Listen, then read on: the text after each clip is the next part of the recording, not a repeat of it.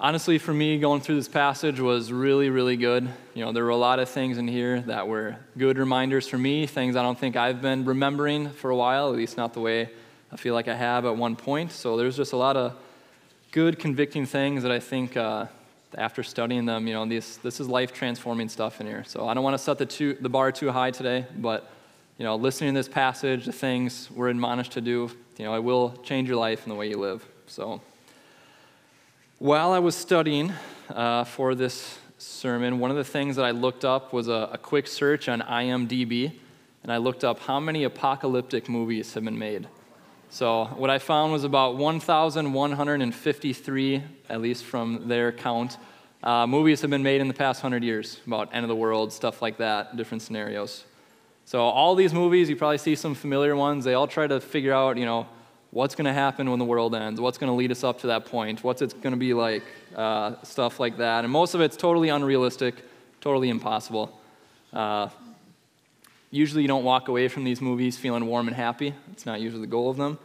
Uh, you usually walk away thinking, wow, that would be really scary if that happened. Uh, so, especially the ones with zombies in it, which is like 95% of these movies. So, now, usually all of these are all geared to do a few things to shock you, to maybe scare you a little bit. Um, if they did a really good job, they might actually get you to think, oh, that could be how things go down, you know, if they did a good job of it. So, what are your feelings when you've seen movies like this? Or what are your feelings when you've thought about, you know, the world ending, stuff like that? Do you get anxious? Do you worry? Um, do you look at the world today and wonder what is going to happen in the future? Am I going to be ready, prepared for any of these things? So, when the, uh, when the Left Behind series came out, so my wife Hannah was a kid at that time, and uh, this got her thinking about these kind of things. And she was a little freaked out, a little bit worried about what was going to happen, so she packed a suitcase filled it with uh, some clothes, some slippers, and a whole bunch of stuffed animals. Put it by the front door, and she was ready to go if anything went down. So, on a scale of like one to prepared, I'd give her like a two, and I would have packed probably like a machete, some spam, something to last for a while, something like that. So, now, whether you think about the end of the world, end times, things like this, and you get worried, you get a little bit anxious, or if you think, you know, nothing like this is ever going to happen in my time, you know, I don't even really think the world's going to end like this, you know, whatever you might think, in our passage today, we're going to see there's really only two different realities for people in the world, two different scenarios uh, for the, when the world as we know it is going to be changed at the return of Jesus. So, with that, really the questions I want us to look at and us to answer today is what should we do, think, and feel about the return of Christ? So, before we do that, let's pray together and then we'll dive into chapter 5. So, would you guys pray with me? Father God, we thank you um, this morning that we have your word to go to. God, we thank you that you have been laying out a story for thousands of years, God, that you have put us in. And God, you have been the one who has promised so many things to us, Lord. God, I pray that you would open our eyes to see your promises to us in your word today. God, would you help us to see and understand and love you, look forward to being with you forever. And God, would you just uh, get rid of any fear that we have in our hearts when we think of the day that we meet you, God? Would we see that you are good, you are gracious, and that you love us? Um, so please help us to see those things this morning, Lord, and we ask that in Jesus' name. Amen. So if you guys would either turn or tap your way in your Bible to chapter 5 of 1 Thessalonians. Uh, we're going to be looking at verses 1 through 11 today. Uh, there's some Bibles and seats around you. If you guys don't have a Bible, take that one home. That's a gift to you. So, chapter 5, 1 Thessalonians, verse 1. Now, concerning the times and the seasons, brothers, you have no need to have anything written to you. For you yourselves are fully aware that the day of the Lord will come like a thief in the night. While people are saying there is peace and security, then sudden destruction will come upon them as labor pains come upon a pregnant woman, and they will not escape. But you are not in darkness, brothers, for that day to surprise you like a thief. For you are all children of light children of the day. We are not of the night, nor of the darkness. So then let us not sleep as others do, but let us keep awake and be sober. For those who sleep, sleep at night, and those who get drunk are drunk at night. But since we belong to the day, let us be sober, having put on the breastplate of faith and love, and for a helmet, the hope of salvation. For God has not destined us for wrath, but to obtain salvation through our Lord Jesus Christ, who died for us, so that whether we are awake or asleep, we might live with him. Therefore, encourage one another and build one another, one another up, just as you are doing. So remember that Paul, uh, you know, he had been with the Thessalonians for about three weeks. He had gone away, and now he had sent Timothy back to the Thessalonians to find out how they're doing, see what questions that they had. So as Paul's writing this letter, you know, Timothy's brought back news, and Paul's answering questions that they had. Um, and this, you know, response here is answering the question that I assume that they were asking is, when is Jesus coming back? What's going to be involved? You know, I'm assuming they were uh, curious, maybe even concerned about what was going to be involved. So Paul starts out his response, uh, reminding them that even though he was just there a short time teaching them, you know, they pretty much know what they need to know. Not in the sense they know the day of his return, but in the sense that they understand the times, the seasons, the world that they're living in, and they know that the return of Jesus is imminent. So Paul says, you know, you really don't need me to write anything to you, but since you asked, here's a few reminders. And then he goes into that. First, he says, Remember, Jesus will return like a thief in the night. So he's going to come back at a time that's not expected at all. You know, people are going to be saying peace and safety. And in the Roman world that the Thessalonians lived in, you think about the Pax Romana, Roman peace, things you've heard from, you know, history back then. You know, they lived in a place of relative peace, all things considered.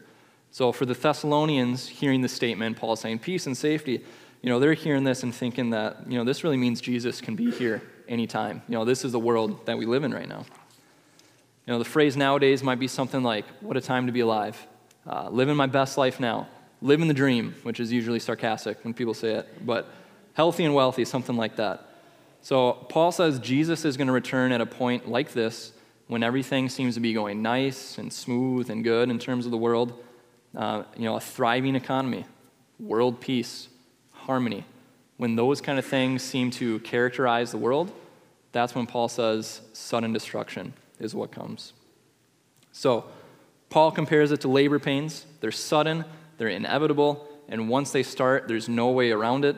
So, ladies, if anyone ever tries to tell you childbirth isn't that bad, remind them the Bible uses it as an analogy for destruction coming to the earth. So, that'll put that to bed really quick. Um, now, it's important to also see that surprise and sudden destruction in here. It occurs to who? It occurs to they in verse 3. So Paul transitions from you in verse 2 to they in verse 3. That's key to notice. He makes this even clearer in verse 4 because he says, But you are not in darkness. You will not be overtaken like a thief. So Jesus is going to come at an unexpected time, but you are going to be ready. Why? Because he says the Thessalonian Christians are sons of light, sons of the day. What does that mean? Well, compare that with the description of the other group. It says they're of the night and of darkness. So does Paul mean that, you know, we should all move to Alaska in the summer so that we can always be living, you know, where it's daylight? I don't think so. But he goes on to say Christians should also be awake and sober while others are drunk and asleep. So, should we aspire to insomnia so that we never sleep? Like, is that what he's getting at here? I don't think so. No, he's describing two different identities, and he's describing how those identities are lived out. So, we're going to look at two different passages, one from Ephesians 5 and one from Colossians 1, that I think really help us understand what Paul's getting at here when he's talking about darkness and light, you know, day and night. We're going to look first at Ephesians 5, verse 7. Here's what it says Therefore, do not become partners with them. For at one time you were darkness, but now you are light in the Lord.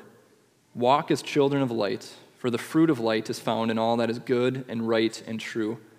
And try to discern what is pleasing to the Lord. Take no part in the unfruitful works of darkness, but instead expose them. And then Colossians 1, verse 12. Giving thanks to the Father who has qualified you to share in the inheritance of the saints in light. He has delivered us from the domain of darkness and transferred us to the kingdom of His beloved Son, in whom we have redemption, the forgiveness of sins. So, as we're thinking about darkness and light, day and night, so these passages point out something really clear for us. We were all, every one of us, we were all once in the camp of darkness. So, every person in this room either was once in darkness or still is. Those are the two scenarios we have here. But a change is possible if you are in darkness. And I love how Colossians says it. This is one of my favorite verses. It says, He has delivered us from the domain of darkness and transferred us to the kingdom of his beloved Son. So you go from darkness to light because God does it. So, I mean, tell me, if you were born in the darkness and the darkness raised you, do you have any idea where you are? Or if you were not only born in darkness, but you've also been asleep ever since you were born, do you have any idea what's going on around you? No, you wouldn't. You need someone to bring light to you. You need someone to wake you up. You need to be shown the way out of where you are. And the Bible makes it clear in this place and countless other places this is something that only God can do in our lives to bring us from darkness into light, into a brand new kingdom. Now, I can tell you guys from my own life, you know, I once lived in complete darkness. One story that I think illustrates this is when I was a sophomore in college, which sophomore in Greek, if you don't know it, means wise fool, which is exactly who I was. Um, I thought I had all the answers, but I was actually uh, pretty dumb. So, anyways, I was living the college life over at UMD. I was partying, living it up, living my best life, or so I thought. Um, really, for me, I came to college, uh, wanted to make a new life for myself after high school. Freshman year of high school, there I was starting out a four foot 11, chubby cheeked 13 year old freshman in high school. So I wasn't exactly, you know, the most popular person. But uh, at college, by my sophomore year, I say I'd hit most of the benchmarks I had been, you know, seeking out to hit with this new life that I was living. I wanted to party, wanted to have a lot of friends and a lot of other things that came with that lifestyle, and you know, I nailed it. You know, I had it. It's like this, this is great. And one particular night, um, in the spring of 2013, my roommates and I threw a party at our house. You know, I drank to the point of blackout that night, which was a pretty common thing um, at that time. And uh, it must have been a pretty emotional night because uh, I poured out my heart where all college students pour out their hearts uh, my Twitter account. So I, uh, I woke up the next morning and I, I looked at my Twitter and I saw I had tweeted out, There's got to be more than this. So I wake up and I see that's what I had tweeted. So here I was living in darkness, thinking I had things figured out. But God in that moment was waking me up from my drunken stupor, literally in this case, to see that I really had no idea what life was about. You know, several months later, he shined light on just the piles of sin in my life, and I was broken over it. He led me to repentance. He forgave me through Christ. He brought me to the kingdom of his Son, and he transferred me from the kingdom of darkness to that of light. Now, while God is the one who does this in our lives, we must also respond. And I want to point that out in case anybody in your heart, you're thinking, well, you know, you hear my story and think, well, God hasn't chosen to do something like that in my life. I haven't had a change in my life. He hasn't forced me to give up things that I want to do. You know, Jesus paid for our sin, but we don't receive forgiveness until we trust Him. And it's the same way, honestly, even once we're in Christ, that He continues to transform our lives. He wants to make us holy, but we don't grow without trusting and obeying Him from here on out. So you take the, the case of a farmer. A farmer might believe genuinely that God is the one who gives growth to everything that he has in his field, all of his crops. God gives the growth. But if he doesn't get out of bed, plant the field, and water it, still nothing's going to happen. So for each of us, when we get saved, we just come to him. He doesn't turn away anyone who comes to him. It's his joy to bring people from darkness into light. And if you're hearing my voice today, if you're hearing the good news that Jesus died to forgive sin, if you've heard that God gives his Holy Spirit to transform you, if you hear that, that offer is for you today, this moment. And all you have to do is tell God that you want it. Now, if you have become a child of light, but you're still wrestling with darkness in your life, the same thing we need to do then. Trust Jesus with that too. Go to Him, open His Word, pray, talk with godly people. You know, the Word says, confess your sins to one another, you'll be healed. You know, there's, if there's not someone around you you want to talk to and you're wrestling with these things in darkness, there are infinite Christian counselors you can find online. Make sure you find some good ones. But there are plenty of people you can talk with. And when you start to do these things and you start to step into the light as a Christian with darkness, God is going to transform you and change you. So don't doubt that He wants to do that. And back to our passage, only two different people exist, Paul says, what we're looking at those in darkness, those in light. So when we consider the day of the Lord, which is just a, a euphemism for the return of Jesus, what can we expect? There's some answers here in this passage, but I want to turn to Matthew chapter 25. We're going to look at a parable that Jesus himself tells when he's talking about the kingdom of God. So let's turn there together, Matthew chapter 25. We're going to start in verse 1. Then the kingdom of heaven will be like ten virgins who took their lamps and went to meet the bridegroom. Five of them were foolish, and five were wise. For when the foolish took their lamps, they took no oil with them, but the wise took flasks of oil with their lamps. As the bridegroom was delayed, they all became drowsy and slept. But at midnight there was a cry Here is the bridegroom, come out to meet him. Then all those virgins rose and trimmed their lamps. And the foolish said to the wise, Give us some of your oil, for our lamps are going out. But the wise answered, saying, Since there will not be enough for us and for you, go rather to the dealers and buy for yourselves. And while they were going to buy, the bridegroom came, and those who were ready went in with him to the marriage feast, and the door was shut. Afterward, the other virgins came also, saying, Lord, open to us. But he answered, Truly I say to you, I do not know you. Watch therefore, for you know neither the day nor the hour. So, one thing as we're looking at this parable that we have to understand is that Jewish marriage, Jewish uh, tradition, is a little bit different than ours nowadays. So, there's a slide up here, kind of goes point by point on you know the process of a Jewish wedding, some you know parallels with uh, you know us as a church, the Bride of Christ, a lot of parallels there. We're not going to get into all of that, but I want to go through some key points um, in here uh, that are really pertinent to what we're talking about. So, first, in the Jewish uh, marriage tradition, the father of the groom would choose a bride for his son. A price would be paid for the bride, and a covenant ceremony would be performed, after which the bride and the groom, you know, they were legally married. They were bound at that point. Now, there was no consummation of the marriage at that point, but instead, after the ceremony, the groom would leave for up to a year. He would, you know, leave his bride with like a coin or a ring, that was tradition, uh, for her to remember him by, and he would go. And during this time that he's away, he's preparing a place for them to live together. Um, usually, what he would do is he would add on space to his father's house. He would build on, he would add on. And when everything was ready, his father would tell him, All right, now is the time to go back. And one person was talking about it's a good thing the father got to decide, because if it was the son going to get his bride, he would have put up like two two by fours with some tarps and said, I'm going to get her. I'm coming back. So the father is the one who gets to decide when it's ready, and he says, All right, son, go get your bride. So, all the while that this is going on, the bride is going to be preparing herself for a different life, not under the authority of her father anymore, but now with a new man in a new place. The groom would come back in an unknown time to get her. You know, usually this was like around midnight on a given night, somewhere late. Um, and so he would come. And in this parable, the wedding party, we're looking at the bridesmaids here. They're waiting for the groom so they can take him in a procession to the place where the bride is waiting.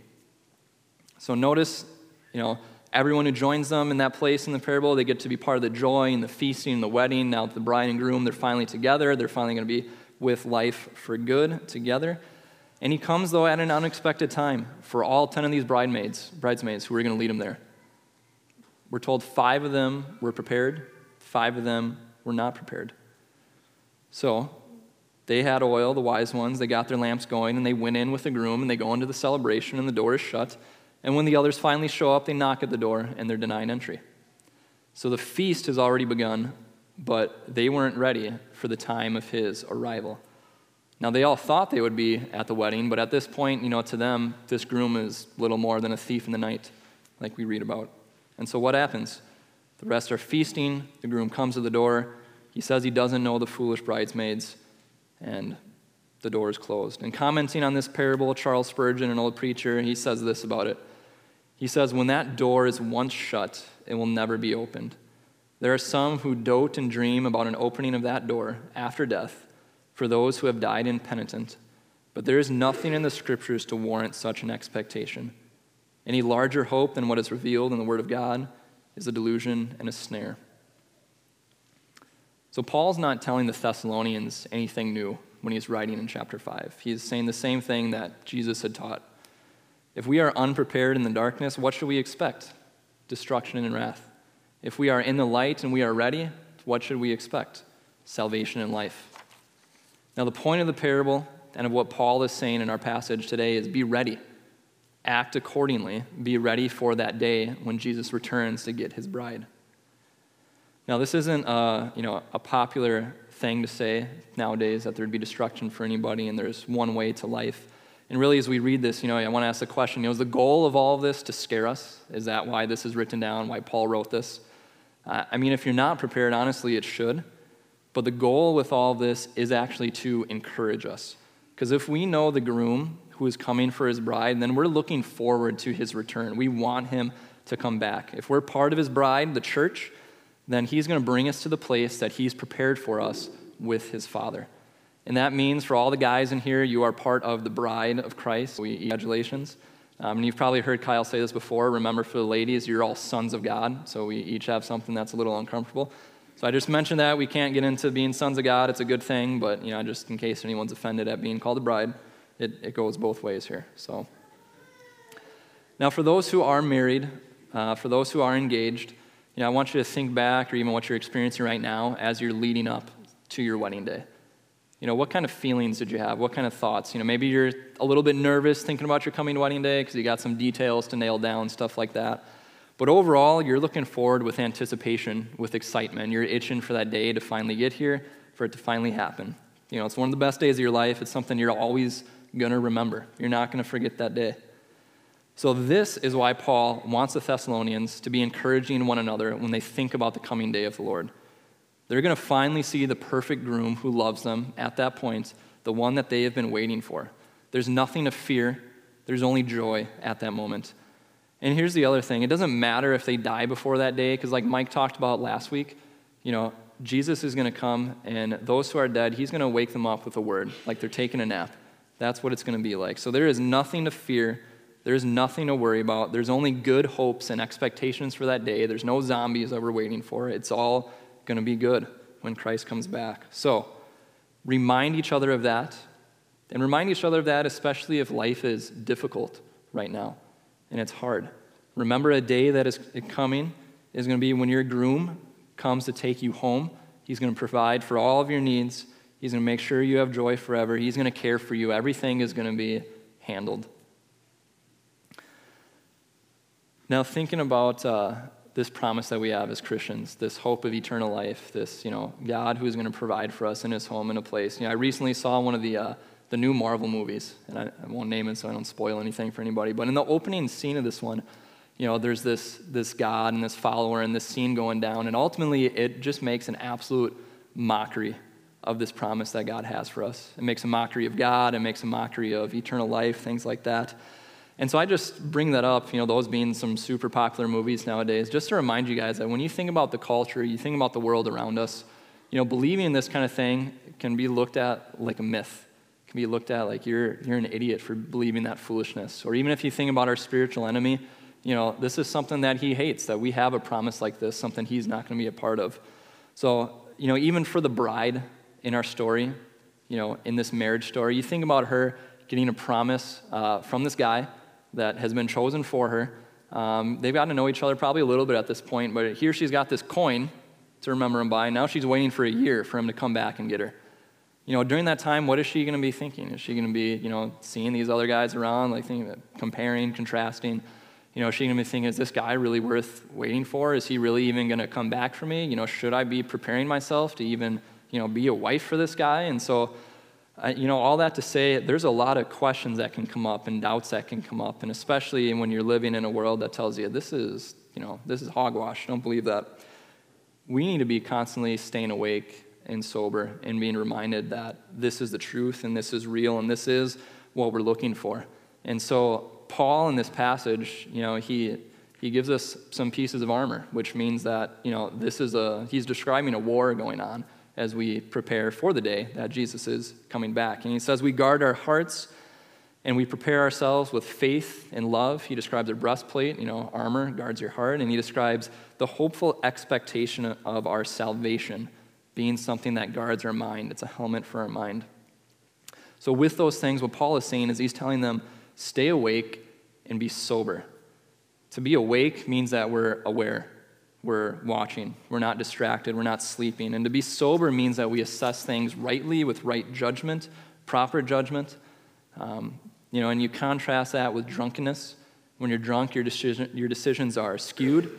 You know, your choices that you make, they're not rooted in reality as it is. Um, they're all over the place. And to be sober is to live in this world making decisions based on the fact that Jesus is coming back. That's the moment that we're preparing for here in life now.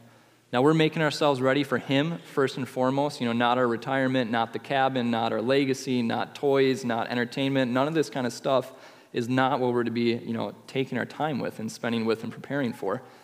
No, the person who lives in the metaphorical drunken darkness is living for this world only and really has no awareness of the future that is coming. So they'll be surprised and they'll lose everything that they've lived for. That's what we're learning in these passages here. So we're going to start wrapping up things um, with the verses that I think sum up the big idea here uh, verses 9 and 10 in chapter 5. I'll read them again. Uh, verse 9 it says, For God has not destined us for wrath, but to obtain salvation through our Lord Jesus Christ, who died for us so that whether we are awake or asleep, we might live with him. So, whatever we believe about the chain of events that actually lead up to this day of the Lord, and Mike kind of referenced some of that stuff last week, you know, unfortunately, we haven't dived into, you know, much of that stuff of, you know, all the steps. But whatever we believe, here's what we need to hold on to tightly. So we are not destined for wrath on that day, but instead we have salvation secured because of Jesus. So he carried his cross up the Golgotha hill, he was nailed to it, he was raised from the ground. He experienced the wrath for our sin. He experienced separation from his father. He endured all that so that on the day when he comes back to get his bride, none of us have to experience that.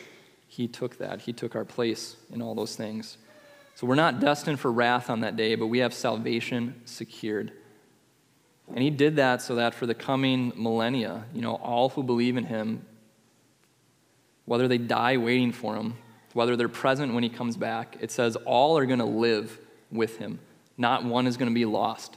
So if you think like Noah and the animals in the ark, you know, they were safe and secure in the ark when the wrath of God came upon the earth and destroyed everything. Destruction came. Those in the ark were safe, and we too are going to be safe in Christ when the wrath of God is poured out on the world one final time. Paul is saying we are secure in Christ and we can look forward to final salvation. And so, even now, as we're alive, we live with him. So, what does that mean? We live sober, we live awake, we take up our cross as well, and we fight sin. We try to do what 1 Thessalonians chapter 1 talks about. It talks about we live out our works of faith, our labors of love, and our steadfastness of hope in our Lord Jesus Christ.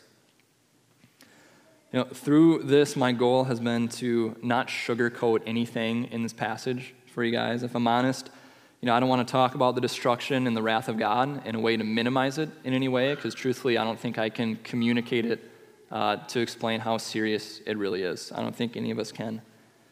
But in the same breath, there's no fear in any of it because God has shown us a path to avoid it completely. And this is His desire for everybody. Not just avoiding it, but having fullness of joy and pleasures forevermore that are promised to us. That's what He has.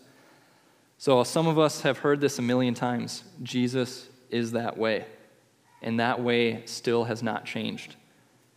And so, as we think about that, you know, it's always a simple thing. You know, to escape this wrath, it's through Christ who's done what's needed to be done. And so, Christians, for you who know this, who know the two different places for darkness and for light and the kingdoms there, we're to tell others about this as well.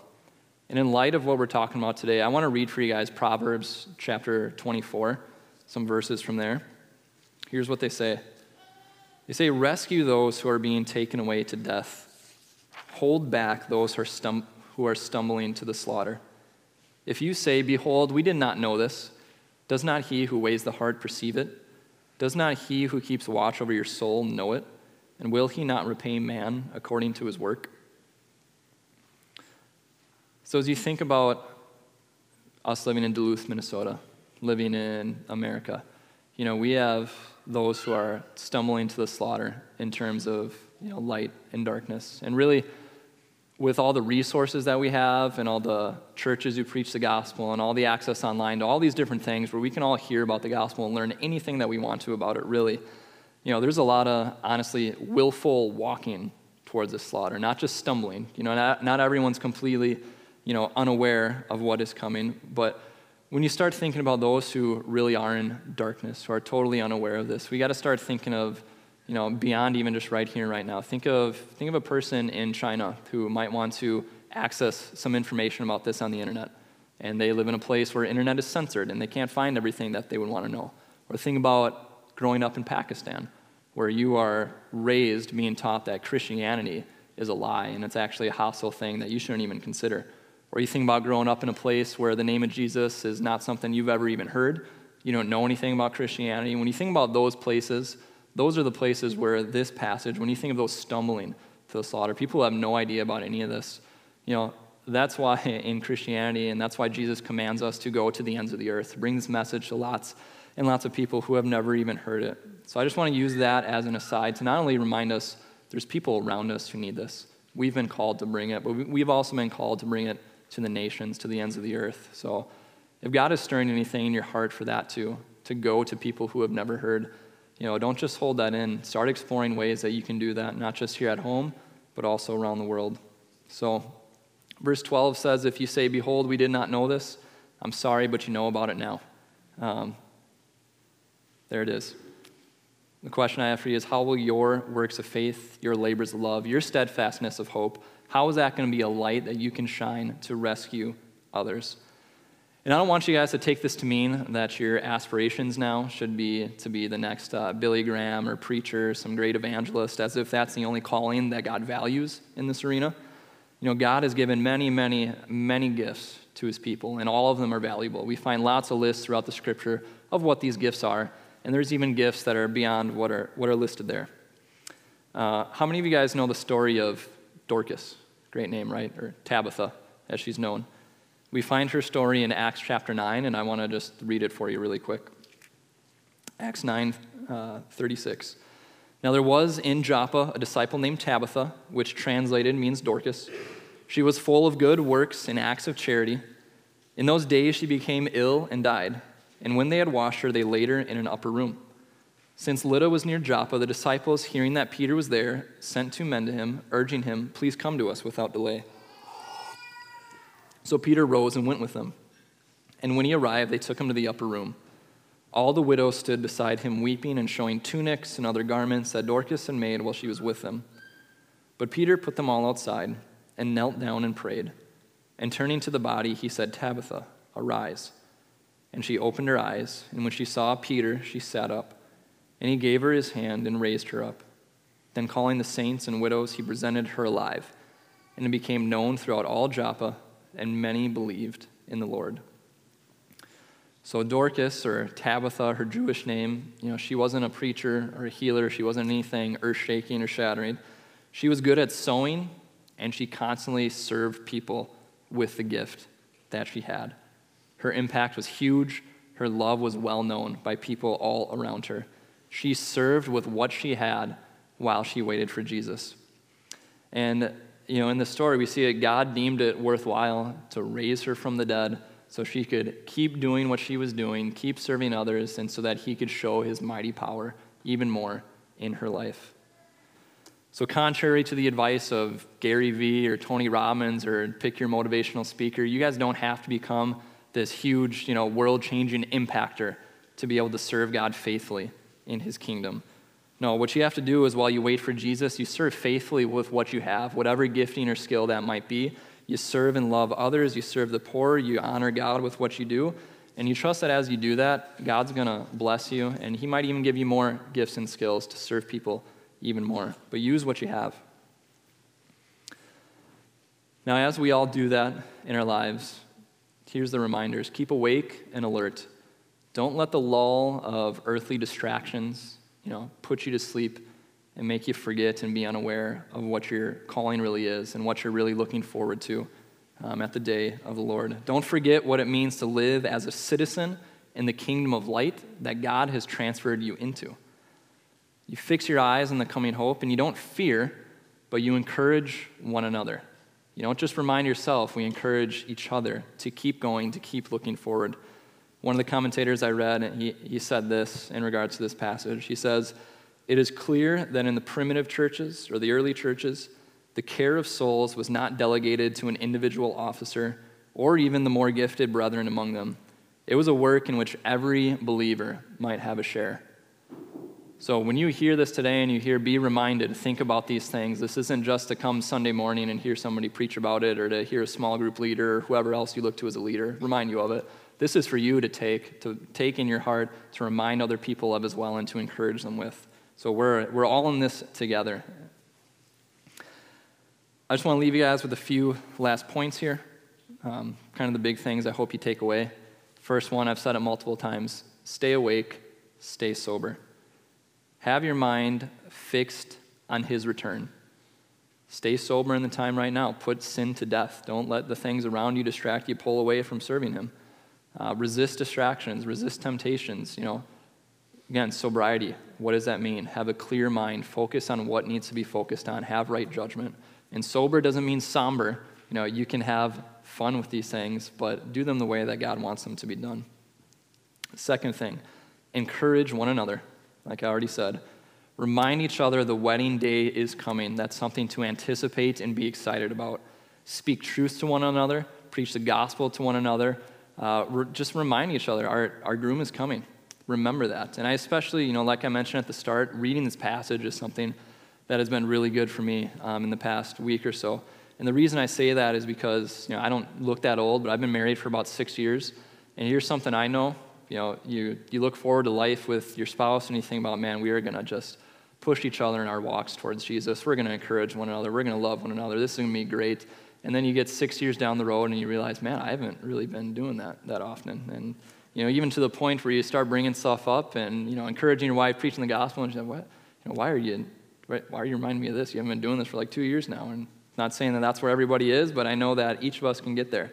So even if it's awkward to start doing this again in your marriage, I just want to encourage you guys to do it because this is one of the, the giftings and blessings that God's given us in our marriage. Encourage one another Start doing it till it feels normal again, uh, like you did when you first got married. So, last thing as well, uh, this might seem a little off topic with what we've been going through, um, but given that this is the end times, I want to encourage us to do this.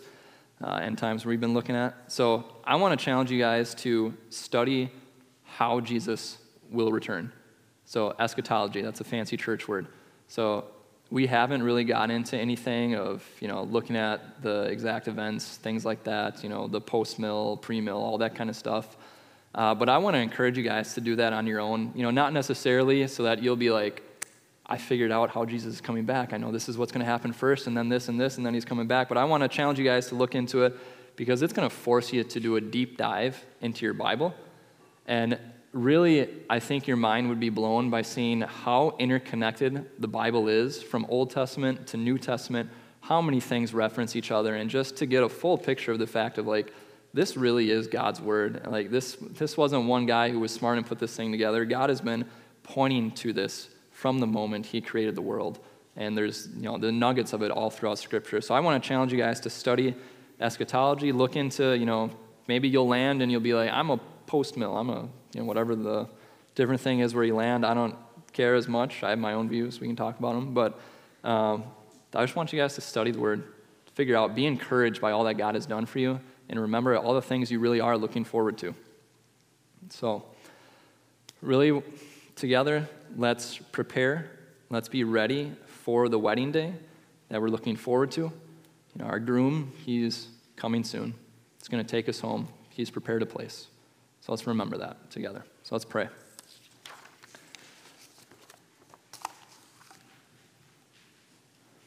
Father in heaven, we thank you, Lord, that you have laid out your plans, God, since before the foundations of the world. You've had these things planned. God, you have set your love upon a people. You have chosen a bride for your son, and you have sent him in the world to pay a price to get her. God, we pray that you would fill our hearts with love for you, for your Son, the work you've done. God, would you remind us constantly um, of what we have to look forward to? God, would you fill us with your Spirit and transform us in the time here and now? Um, God, would you let our eyes be fixed on you coming back for us? Um, Lord, just pray that for each one of us we'd mature as we wait. And God, we pray that you would give us great hope for the future, give us uh, security and peace in knowing who you are, Lord. And we just pray that you would come soon, Lord Jesus. In your name, amen. Thanks, Zach. Church family, we're now going to respond to the preaching of God's word in, in several ways. We're going to sing together. We're going to give of our tithes and offerings. Uh, we're going to hear about some things that are going on in our church. And then we're going to take communion together. And uh, for the first time since 2020, we have real bread uh, for the Lord's Supper, which is really exciting. Um, so, in case you've forgotten how this works, uh, you're going to come up, you're going to take a piece of bread, dip it in the cup, and then return to your seats. Uh, we will have regular bread on the outside here, uh, and then in the middle, I'll be standing here and I'll have a plate of gluten free bread. Um, we also have the, the individual communion packets that we've been using, and they'll be in the back uh, by the coffee if you're more comfortable doing that. Um, since it's been a while, j- just a practical note for this if you drop your bread in the cup, which happens, don't fish it out. Just grab a new piece, you know? also, another thing is that you know, communion, doing communion in this way is a little bit slower. So take your time, be patient with one another. Um, communion is a practice for the family of God to remember the death and the resurrection of Jesus, not just in a mental way, but in an embodied way. So if you are not a Christian, I would just ask that you stay in your seat. There's no shame with that. We wouldn't want you to declare something about yourself that is not true. Because Christians, when you come forward and you take communion, you are declaring to the world, you're declaring to yourself, declaring to our God, I need Jesus to save me from my sins, to wash me clean. So, to prepare our hearts this morning, I'm going to read the words of Jesus as recorded by Paul in 1 Corinthians 11. For I received from the Lord what I also delivered to you that the Lord Jesus, on the night when he was betrayed, took bread, and when he had given thanks, he broke it and said, This is my body, which is for you. Do this in remembrance of me. In the same way, also, he took the cup after supper, saying, This cup is the new covenant in my blood. Do this as often as you drink it in remembrance of me. And here's the verse that, that really connects to what Zach was saying. For as often as you eat this bread and drink the cup, you proclaim the Lord's death until he comes. So when you're ready, come forward.